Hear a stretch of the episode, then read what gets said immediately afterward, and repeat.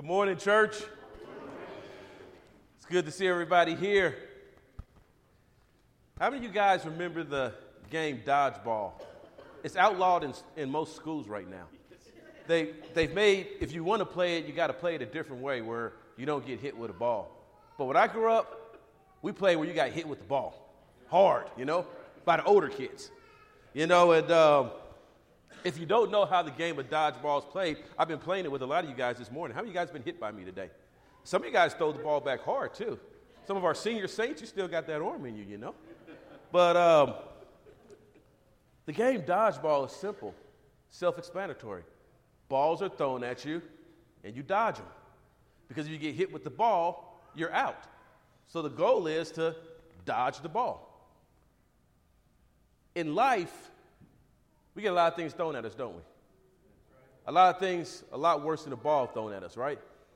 We get adversity thrown at us, trials thrown at us, hardships thrown at us, problems thrown at us. And it's often easy to treat life like a game of dodgeball. Try to dodge the hardships, dodge the trials. Oh, when we see a hardship down the road, it's easy to think about how can we do things in a way to avoid that hardship? Or how can we do things as a church to avoid this hardship? Or how can we do things in our family to avoid this hardship? And why do we do that? Because we have brains. Hardship hurts. Suffering hurts. It's not easy. And I'm not saying you should try to make your life more hard, okay? I'm not saying you should try to get more hardships in your life because that makes you a better Christian. What I'm saying this morning is, and I really don't want this point missed because the whole sermon is about this, is it a biblical principle to try to live your life in a way where you avoid hardships? Is that the goal of life? To avoid the hardships and adversities that come with being a Christian? Before we answer that question, I want us to go to the Bible. Let's see what the Bible says. If you can turn with me to Acts chapter 14, verses 21 through 22. I'm going to read something. I'm starting verse 21. And remember, the question is, should we live life like a game of dodgeball? Because we know hardships will be thrown at us, amen? But is the goal of life to dodge every hardship and trial being thrown at you, like the goal of dodgeball is to dodge every ball being thrown at you? That's the question, okay? Let's read the Bible for a second. Acts 14:21 says, "They preached the gospel in that city and won a large number of disciples. They returned to Lystra, Iconium, and Antioch." Now watch verse 22, guys. It's right here on the screen if you don't have your Bible. Watch this. "Strengthening the disciples and encouraging them to remain true to the faith, we must go through many hardships to enter the kingdom of God," they said. They, by the way, in verse 21 is Paul and Barnabas. And Paul and Barnabas in verse 22 are strengthening the disciples. These are the people who are already saved. How many disciples we got in the house today? This is a message for the disciples of Jesus. To strengthen the disciples of Jesus and to encourage them to remain true to the what, church? The faith, amen? This is his message. We must. Must means you have to.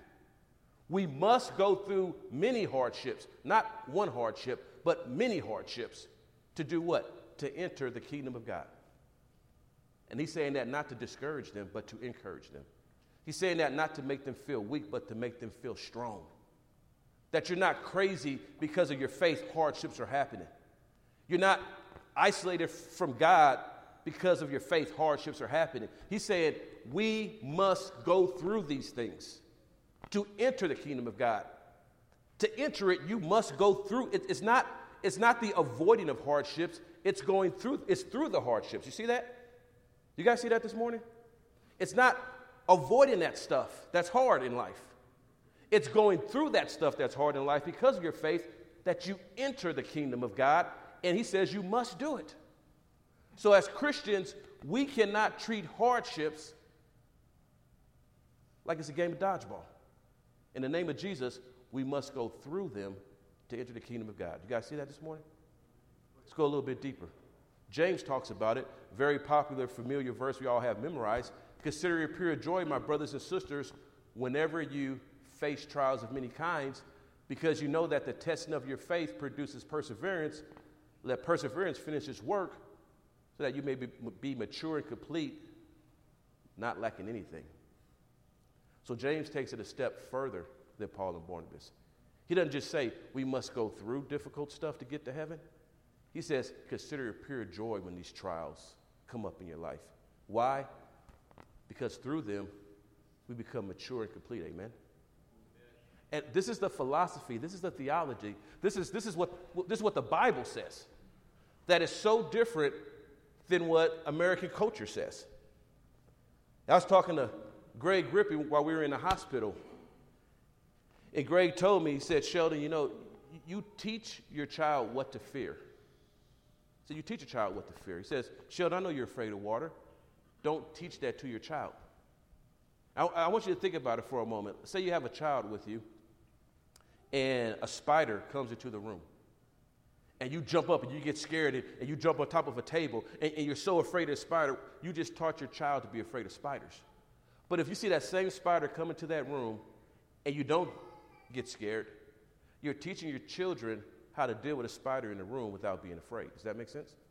You know how you see bees flying around when you're outside and how some people start running around and, you know, going crazy because they're afraid to get stung by the bee? If your child sees that, you just taught your child to be afraid of bees. But if you don't do that, you stay calm, you teach your child how to deal with bees without being afraid.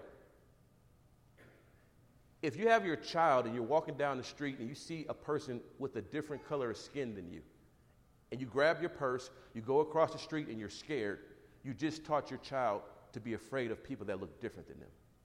But if you walk down that same street and you see somebody with a different color skin than you, and you don't get afraid, you treat them like a regular human being, you just taught your child not to fear people because of the color of their skin, amen? Now, I know that's real deep, but I'm about to go even deeper. If you're a believing Christian and you have a child with you, and every time hardships and trials come up, you get afraid, you start panicking, you start freaking out, you start having anxiety attacks, you start getting scared, you can't even focus on God.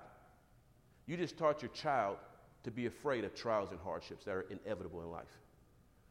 But if you have that child, that same child with you, and when hardships and trials come up in life, if you don't get afraid, if you don't start panicking, if that doesn't become all you talk about for the next week of your life, you're teaching your child how to deal with hardships and trials in a positive way. Take it a step deeper. I'm not talking about a physical child that's 3 years old physically. I'm talking about somebody, a spiritual child, who may have only been baptized for 5 months. That's a child, amen? That could be a 40-year-old or 50-year-old. When they look at us as Christians who've been baptized for 30 years, when they see us have trials in our life and adversity in our life, we are teaching them as Christians one of two things, either to be afraid of trial and adversity. That's what Satan wants us to teach them, right? Fear it. Fear it, fear it, fear it. These young Christians who only been baptized, saved for 3 months, they come around and they watch the older Christians get scared as soon as adversity enters their marriage, adversity enters their single life, adversity enters their church. We get scared. We teach them to fear adversity and trial. But you know what the Bible tells us to teach them? What Paul and Barnabas are teaching us. That it's through these hardships we enter the kingdom of God, so we don't fear them. We teach them, you know what? We count it all joy when we face trials. Why? Because the Bible says, not me, the Bible says, it's through these trials we become mature, complete, not lacking anything. So you know what we do? We teach the young Christian to consider it pure joy, my brothers and sisters, whenever you face trials of many kinds. Now, for so long, Satan has taught and media has taught us to fear trials and hardships.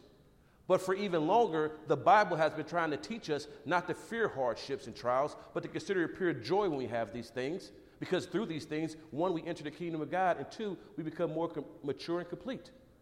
So what we have to do, church, is change our mindset and connect it with the Bible's philosophy on how to perceive hardships and trials. You with me? What are some things we can do to begin to do that?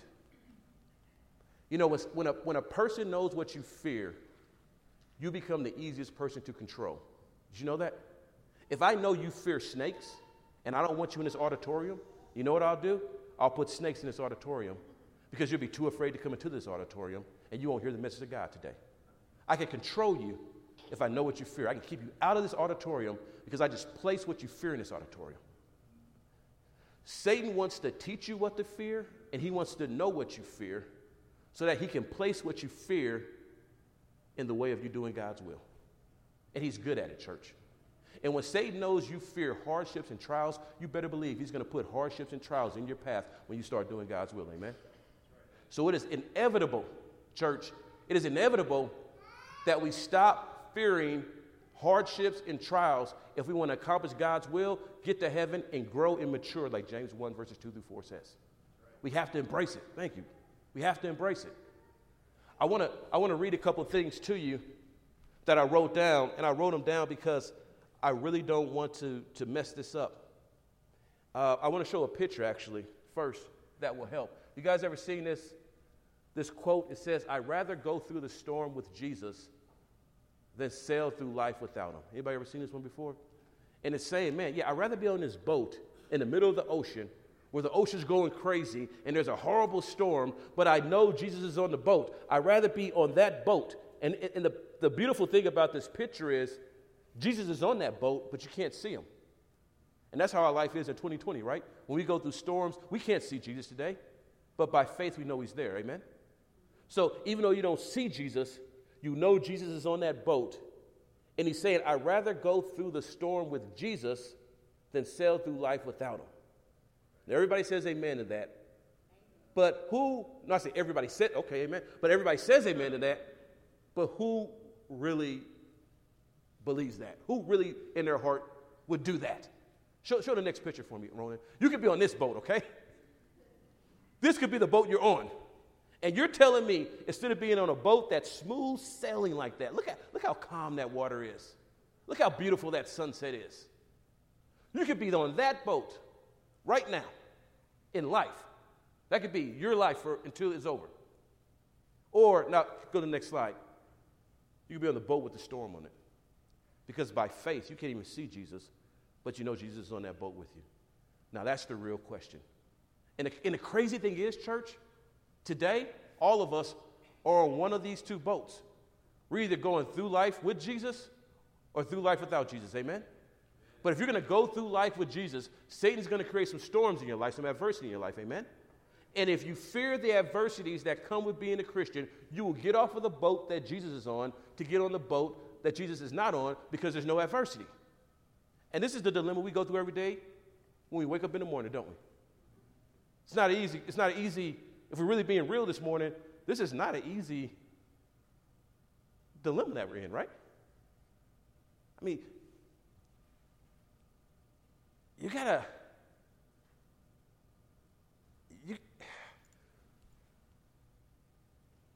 some days I've gotten off of the boat that Jesus was on because the storm got the best of me, and I'm not proud of that. You don't have to raise your hand, anybody ever not thought about doing it, but did it, you know? Peter denied Jesus 3 times, right? That was too much, right? And what I want us to do is take a step back in humility today, and I want us to begin to pray that we're one of the people who would rather be on the boat with Jesus even though there's a storm. I want you to pray that you become one of those people. I don't want us to pretend we're those people. And I'm not saying you're not those people. But some storms in life I've gone through have been so difficult, scary, and hard. You know what I'm saying? Have you ever gone through storms that are just like terrible? Yeah, on those days, church, we have to pray for God to keep us on the boat with Jesus. Because in our own strength, we can have those Peter moments, okay? Those Peter moments where we deny Jesus. Happened to those David moments when Bathsheba looks so tempting. You know what I mean? Okay, it's happened to the greatest of them, okay? Now, the reason I'm asking you to pray this prayer that you'll be one of the people on the boat with Jesus is, 1, God deserves it. He's God. 2, God gave his only son to die for us, which means he went on that boat first of suffering before we ever did, amen? But 3, The boat with Jesus on it ends up in heaven. The boat that doesn't have Jesus on it ends up in hell. And I know we don't like saying that word in 2020, but the Bible says that word, so I got to say that word, amen? And as peaceful as that boat is that has no storm, it is headed to hell. And as difficult as that boat is that's in the storm, it is headed to heaven. Now, if you're on the boat that has Jesus on it with you, he will guarantee and make sure you get to heaven. He will do it. But our job is to stay on the boat with him, amen? And that's the battle that Satan is trying to fight us with.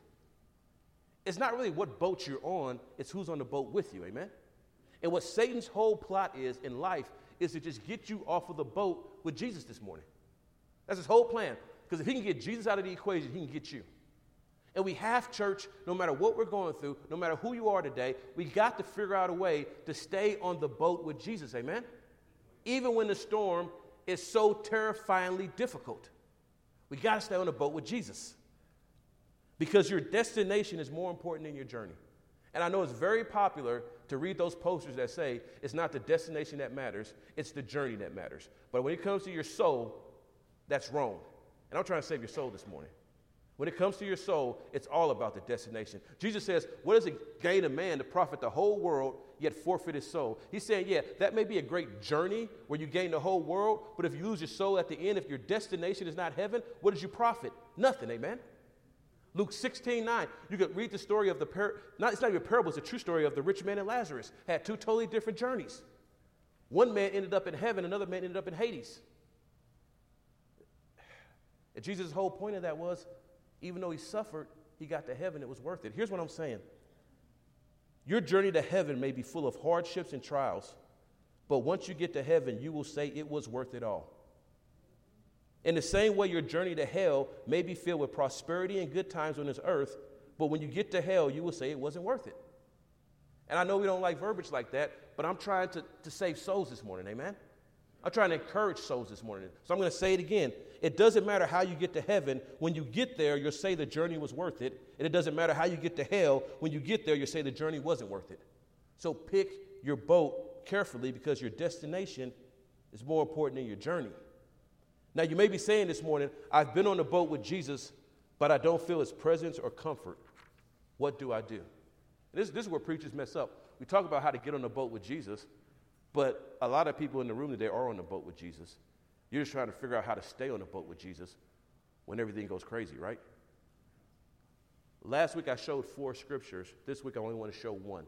This is something that everybody can do when they're going through a storm in life, to stay on the boat with Jesus. And if you do this, Jesus will bless your life today.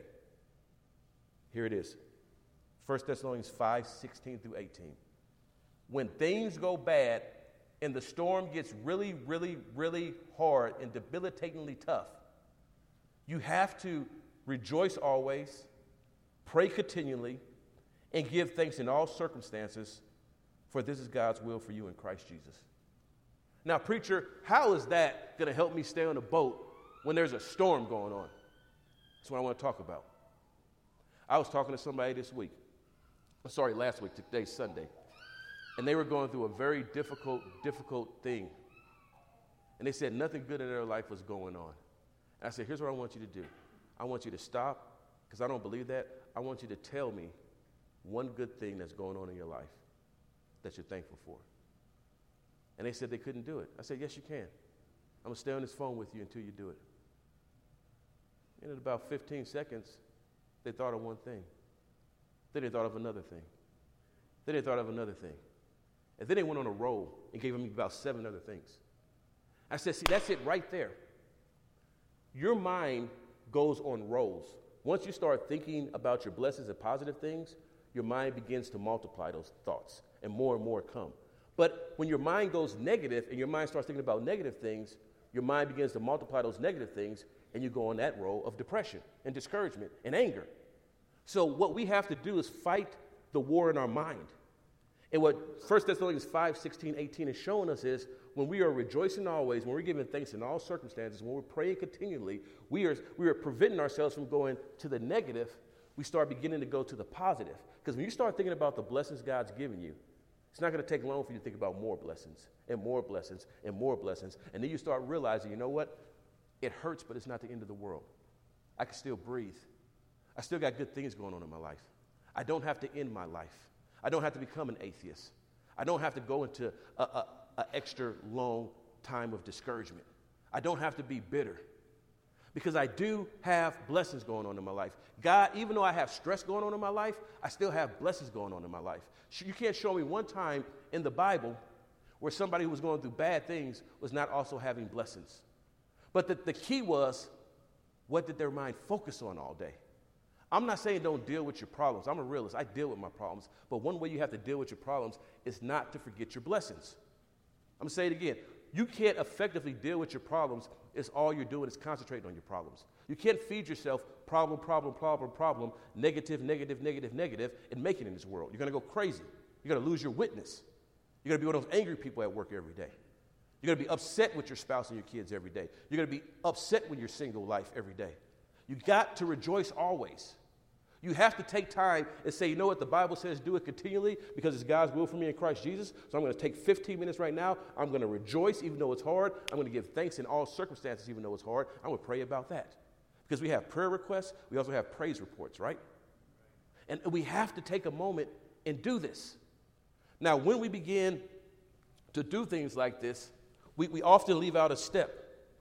We may count our blessings, but we don't enjoy our blessings. We may, you know what? You can count your money, but if you never spend it, what are you doing with it? Spending on good things, bad things, helping people. You know, it's like invest your money, you know what I mean? You know what I mean? And when you invest your money, what does it do? It multiplies, right? Sometimes in a church, we stop at counting the blessings, but we never enjoy the blessings. And God gave us blessings to enjoy. And I can prove it to you. 1 Timothy 6:17 talks about, it says, put their hope in God. Watch this. 1 Timothy 6:17, who richly provides us with everything for our enjoyment. The Bible said that. I didn't say that. Something that a lot of people in the Church of Christ do not know how to do is enjoy their blessings. Why are we counting them if we're not going to enjoy them? So I told this person, okay, you just gave me these positive things going on in your life. Now I want you to take one of those things and I want you to enjoy them today. I want you to enjoy them today. Why do you think David said, God, return to me the joy of my salvation? I want to enjoy this. Even though I messed up and I really tore my life up, I'm still saved. Return to me the joy of my, let me enjoy the fact that I have a God that saved me, amen? Anybody got that joy today? Anybody got that salvation today? Take time to enjoy your salvation. Enjoy the fact that Jesus loves you. Enjoy the fact that your Creator died for you because He loved you that much. And watch what that does for your self-value in life, okay? Enjoy the fact that you have a wife. If you don't have a wife, enjoy the fact that you have a kid. You don't have a kid, enjoy the fact that you have a house. You don't have a house, enjoy the fact that you have health. You don't have health, enjoy the fact that you have friends. Enjoy it. Because when we're always in a place of negativity, that's when Satan gets that foothold on us, okay? Don't just count your blessings, enjoy your blessings, and you can look at it for yourself in the Bible. 1 Timothy 6:17 says, God, who richly provides us with everything, for our enjoyment. Enjoy what the provider gave you. Because Paul says to Timothy, that's why he gave it to you. So we're always mad. We don't enjoy anything. We're always trying to fix everything. But how many things can we fix without God? I love the song. It's about waiting on the Lord before I came up, right? You know we have to wait on the Lord? Because we can't fix it on our own. So what are we going to do while we wait? Be depressed and fight each other? What are we going to do? What are we going to do?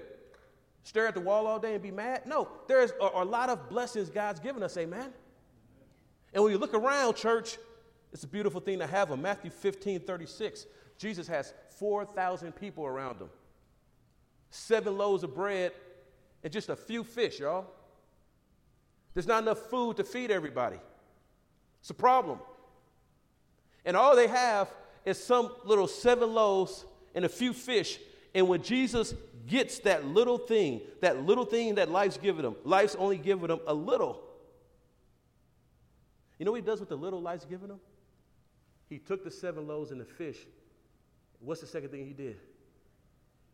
And when he had given thanks, he thanked God for the little he had before he tried to fix the problem. He was thankful first. Then he broke them and gave them to the disciples, and they in turn to the people. Let's go to the next verse for me, Ronan. John 6:11. Jesus now, he has 5,000 people. And this time he has even a fewer amount of loaves, 5. And he has less fish, 2 pieces of fish. You guys with me? He ain't got enough again. And all, you mean all life can give me is 5 loaves of bread and 2 fish? And I'm trying to save the world from sin, God, and all you give me is 5 loaves and 2 fish. I'm trying to raise my kids, and all you give me, God, is a part-time job because no one else will give me a full-time job. I'm trying to raise my kids, God, and all you give me is this horrible health that keeps me in the hospital all the time. I'm trying to do ministry in the church, and all you give me is these problems. I'm trying to do God's will, and all I have is this. You ever felt like that? All you got is a little, and you're trying to do the right thing, but you ain't got nothing barely to work with but a little bit. Jesus has a little bit. When Jesus took the little he had, what does it say? Jesus then took the loaves. What did he do, church? Gave thanks first. Before he tried to deal with the problem, he gave thanks first. He thanked God for the little. Are y'all seeing this? No. He thanked God for the little he had first, and then he distributed to those who were seated as much as they wanted. He did the same with the fish. Before we distribute stuff, do we thank God for the stuff? Here, let me write. I wrote it down so I can say it better. Jesus thanked God for the little he had first, and then God made it multiply. We want God to fix our problems before we ever give thanks to God for what we already have. Give God thanks before you ask God to fix your problems. Give God thanks before you try to fix your problems on your own. You don't have money? Give God thanks for your health. You don't have health? Give God thanks for your spouse. You don't have a spouse? Give God thanks for your kids. You don't have a kid and you're single? Give God thanks for your job. You don't have a job? Give God thanks for your family. You don't have a family? Give God thanks for your friends. You don't have a friend? Give God thanks for your house. Find something that he's given you, that little bit, and give him thanks first. And I wonder if he'll make it multiply. Thank God that he already gave us the victory through Jesus Christ. Amen? How about that? Even if you don't have a house, Jesus is the Alpha and Omega. You know what that means? He's the beginning and the end. I believe he's both of those at the same time, by the way. So he already sees the victory that I have. So whatever the world going to put me through this week, whatever people are going to say about me, whatever health problems I'm going to have, whatever financial problems I'm going to have, Jesus already gave me the victory. And nobody can take that from me. So I'm going to thank God for that and see how that changes my mind as I go through that. Amen? This is how we don't go crazy when we're on the boat with Jesus and the storms all around us, okay? This is how we fight that spiritual warfare. In the American church today, oftentimes the focus is on how the church doesn't have a lot of people in it. Anybody heard that recently? Has the American church thanked God for the members they do have, though? Before we try to fix the attendance problem, can we thank God for those who are already in attendance first? And if we thank God for the little we have, will God multiply it like he did the loaves and the fish for Jesus? If we can learn to just thank God first like Jesus did, will we get the outcome that Jesus did? Look around today. Satan wants you to see who's not here. Look around. It's okay. Look around. You don't have to look at me. There's a lot of better-looking people than me in here, okay? Check them out, okay? In a spiritual, Christian, beautiful way, okay? Look around. Satan wants you to look at who's not here, but have you been thankful for who is here? And have you told them that you're thankful that they're here? Because guess what? That's our job today, not just to consume, but to contribute, amen? And one thing that everybody can do to contribute is say, I am so thankful to see you here today, regardless of everything you've been through. You're here, and that already means you're a victor. Have we done it? And if we could thank God for what we have first before trying to fix the attendance problem, would God start multiplying the church? Because I've been preaching this, and I know y'all are tired of me saying it, but I'm going to say it again. 1 Corinthians 3:6 says, I planted the seed, Apollos watered the seed, but who has been making it grow? God, amen. He's the one who's going to make it grow. Can we be thankful for what he's already given us, which is the seed, which we already preached about, which is the word of God? Can we be thankful for it? I look around here, man, I see the body of Christ, man. Can I be thankful for that? Can I be thankful that you know, we have a lot of new people here that this time last year were not here. If you just look around, look around and meet one of them today, amen? Amen? This is what Satan does not want you to see this. Satan wants you to see what you don't have. But Jesus was thankful for the little he had before he tried to deal with what they did not have. Have you thanked God for the good things in your marriage before you try to fix the problems in your marriage? Have you thanked God for the good things in your spouse before you try to fix the problems with your spouse? Have you thanked God for the good things in your family before you try to fix the problems in your family? Have you thanked God for the good things in your life before you try to fix the problems in your life? Have you thanked God for the good things in your country before you try to fix the problems in your country? Oh yeah, and have you thanked God for the good things in your church before you try to fix the problems in your church? Have you? We have to learn how to rejoice always, pray continually, and give thanks in all circumstances before we try to fix our problems. Now, I'm a fixer. A lot of preachers are fixers. We get our job because we want to fix. We walk into a room, and we see what's wrong, and we get up. It's just our mentality. I'm looking at other people in this room. We're fixers. And because of us, a lot of things don't stay broken, amen? We get a bad rap, right? But because of us, a lot of things aren't broken. But the thing about fixers is, it's really easy to walk into a room and see what needs to be fixed, but not walk into the room and see what's going great, you know? We put all of our attention on how to improve things, which we need that. I'm not discrediting that. But we also need to be thankful for what's going well. Because a lot of times fixers can always be focused on fixing so much, their minds can become very negative without realizing it. Not because they're negative people, but because there's so much to fix. You know what I mean? You got to be careful to take time to rejoice always and give thanks in all circumstances, amen? Even if you're a fixer. I was telling my wife the other day how good she makes French toast. She makes the best French toast on the planet Earth. Her French toast game is sick, ridiculous. Nobody's touching my wife's French toast. I guarantee if we had a French toast contest and you couldn't put the person's name on the French toast, you had to eat the French toast, everybody in this church would say my wife's French toast is the best. I bet you that. I can't bet. I guarantee you that. So I was telling her that. And you know the next day what happened? I had all French. She made me French toast. My wife makes the best baked chicken on the planet Earth. True story. You know why I never share my wife's baked chicken with you? Because I'm too selfish and greedy. It's too good. I got to work on that. And I said that to her. This is true. You come to my house right now. You know what I had last night for dinner? Baked chicken. You know what I ate for breakfast this morning? Baked chicken. It's so good. You know what my wife told me this morning? Be careful. This is a true story. You can ask her. She's gone. See, I didn't know. Okay, you know what? Ask her. She said to me, be careful what you say to me. And I was like, oh, man, what did I say? Did I say something wrong? But then I thought about it. Come on, stop being a fixer. Right, Luke? She's telling me, when you tell me the things I do well, you're going to get more of it when you're more thankful for it. Right, women? Amen? You think God's like that?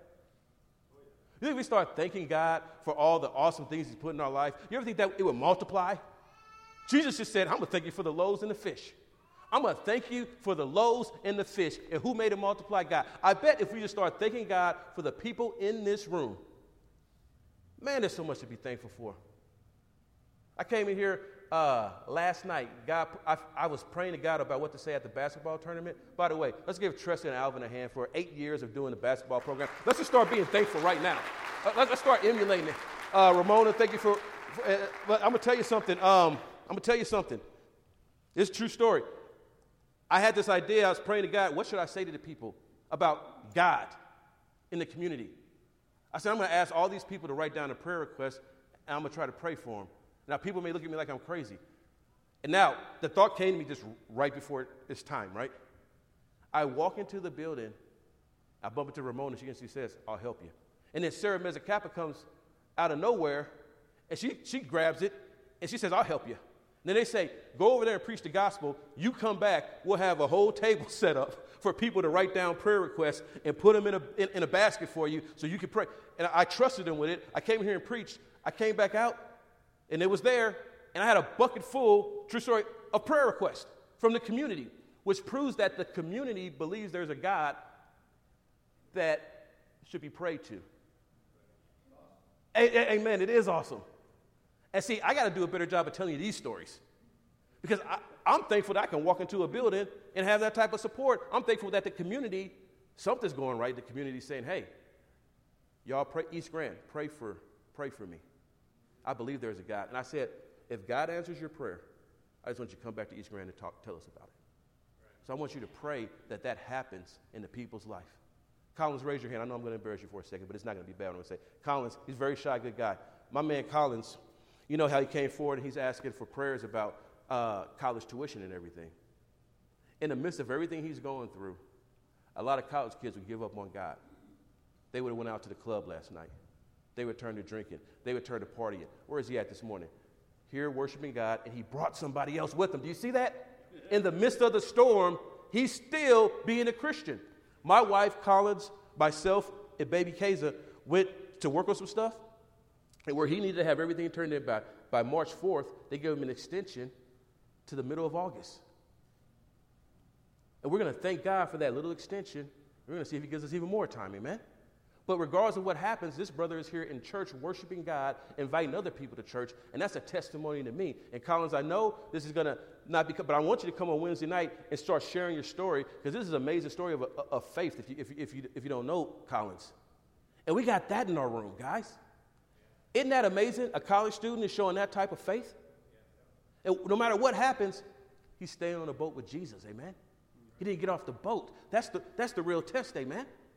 And I don't know what struggle you're going through. I don't know what you're in the middle of in life, but I promise you, if you will stay on the boat with Jesus, Jesus will take care of you, amen? Amen. 1 More 24 is such a cool ministry. Such a cool ministry. I was talking to them, Becca and Becky, and they were just like, yeah, we just don't want to be a hindrance to East Grand. I'm like, what? Y'all not a hindrance to East Grand. Y'all making East Grand better. The singing is better when you're here. The open testimonies are better when you're here. But you know what? They need to hear that from us. Jesus thanked God for what he had, and it multiplied. God's bringing people in. You got to look at the good, you know? We got to talk about that, amen? So this week, send a text, send an email. Let them know, man, we need you here. The singing, the testimonies, the heart, the integration, amen? Amen. That's how we win these. That's God's way. Rejoicing in it, amen? It's not about the boat you're on. It's who's on the boat with you. Here's the close. David faced hardships in life, but he stayed on the boat with Jesus. Did Jesus get David through those hardships in life? Sherech, Meshach, and Abednego were thrown into a fiery furnace, but they stayed on the boat with the Lord, and the Lord was with them. Did the Lord get them through the fiery furnace? Yeah. Hannah could not have kids. She had to share a husband with another man. The husband had kids with the other wife, and the other wife was making fun of Hannah. And what's Hannah doing? Not arguing with the other wife. She's in the church praying. Praying. Did God get her through that situation? Amen. I could keep going. This Bible is full of people who went through hardships, but because they stayed on the boat with Jesus, they overcame their hardships and entered the kingdom of God. And we can do the same thing too. We just got to stay on the boat with Jesus. Because when you're on the boat with Jesus, Jesus is going through the hardship with you. He's going to give you all type of stuff you can never give yourself. He's going to give you the patience you need. He's going to give you the joy you need. He's going to give you the courage you need. He's going to give you the relationships you need. He's going to give you the wisdom you need. And most importantly, he's going to give you the salvation you need. We just got to stay on the boat with him. Right. If you have not gotten on that boat with him, the good news is you can come right now. Give your life to Jesus. Be baptized. Repent. And start the journey that ends in the kingdom of heaven. Because he died to create that journey. And the destination, oh yeah, it's worth it. I can't wait to be in heaven with all y'all. Looking back saying, it was so worth it. I'm so glad the hardship didn't stop me. I'm so glad the trial didn't stop me. I'm so glad the fear didn't stop me. I'm so glad my background with my parents or my background with my job didn't stop me. I'm so glad that issue that happened in my marriage or my finances didn't stop me. I'm so glad the health problem I went through didn't stop me. I'm so glad the sexism or the racism or whatever happened didn't stop me from staying on a boat with Jesus. Because you stay on the boat with Jesus, you overcome everything. You overcome sin, Satan, and the world. And that's my message today. That's the message of the gospel. Wherever you're at today, stay on the boat with Jesus, because your journey will end in the kingdom of heaven. And I can't wait to see you there. We can help you get there in any way. Please come now as we stand and sing.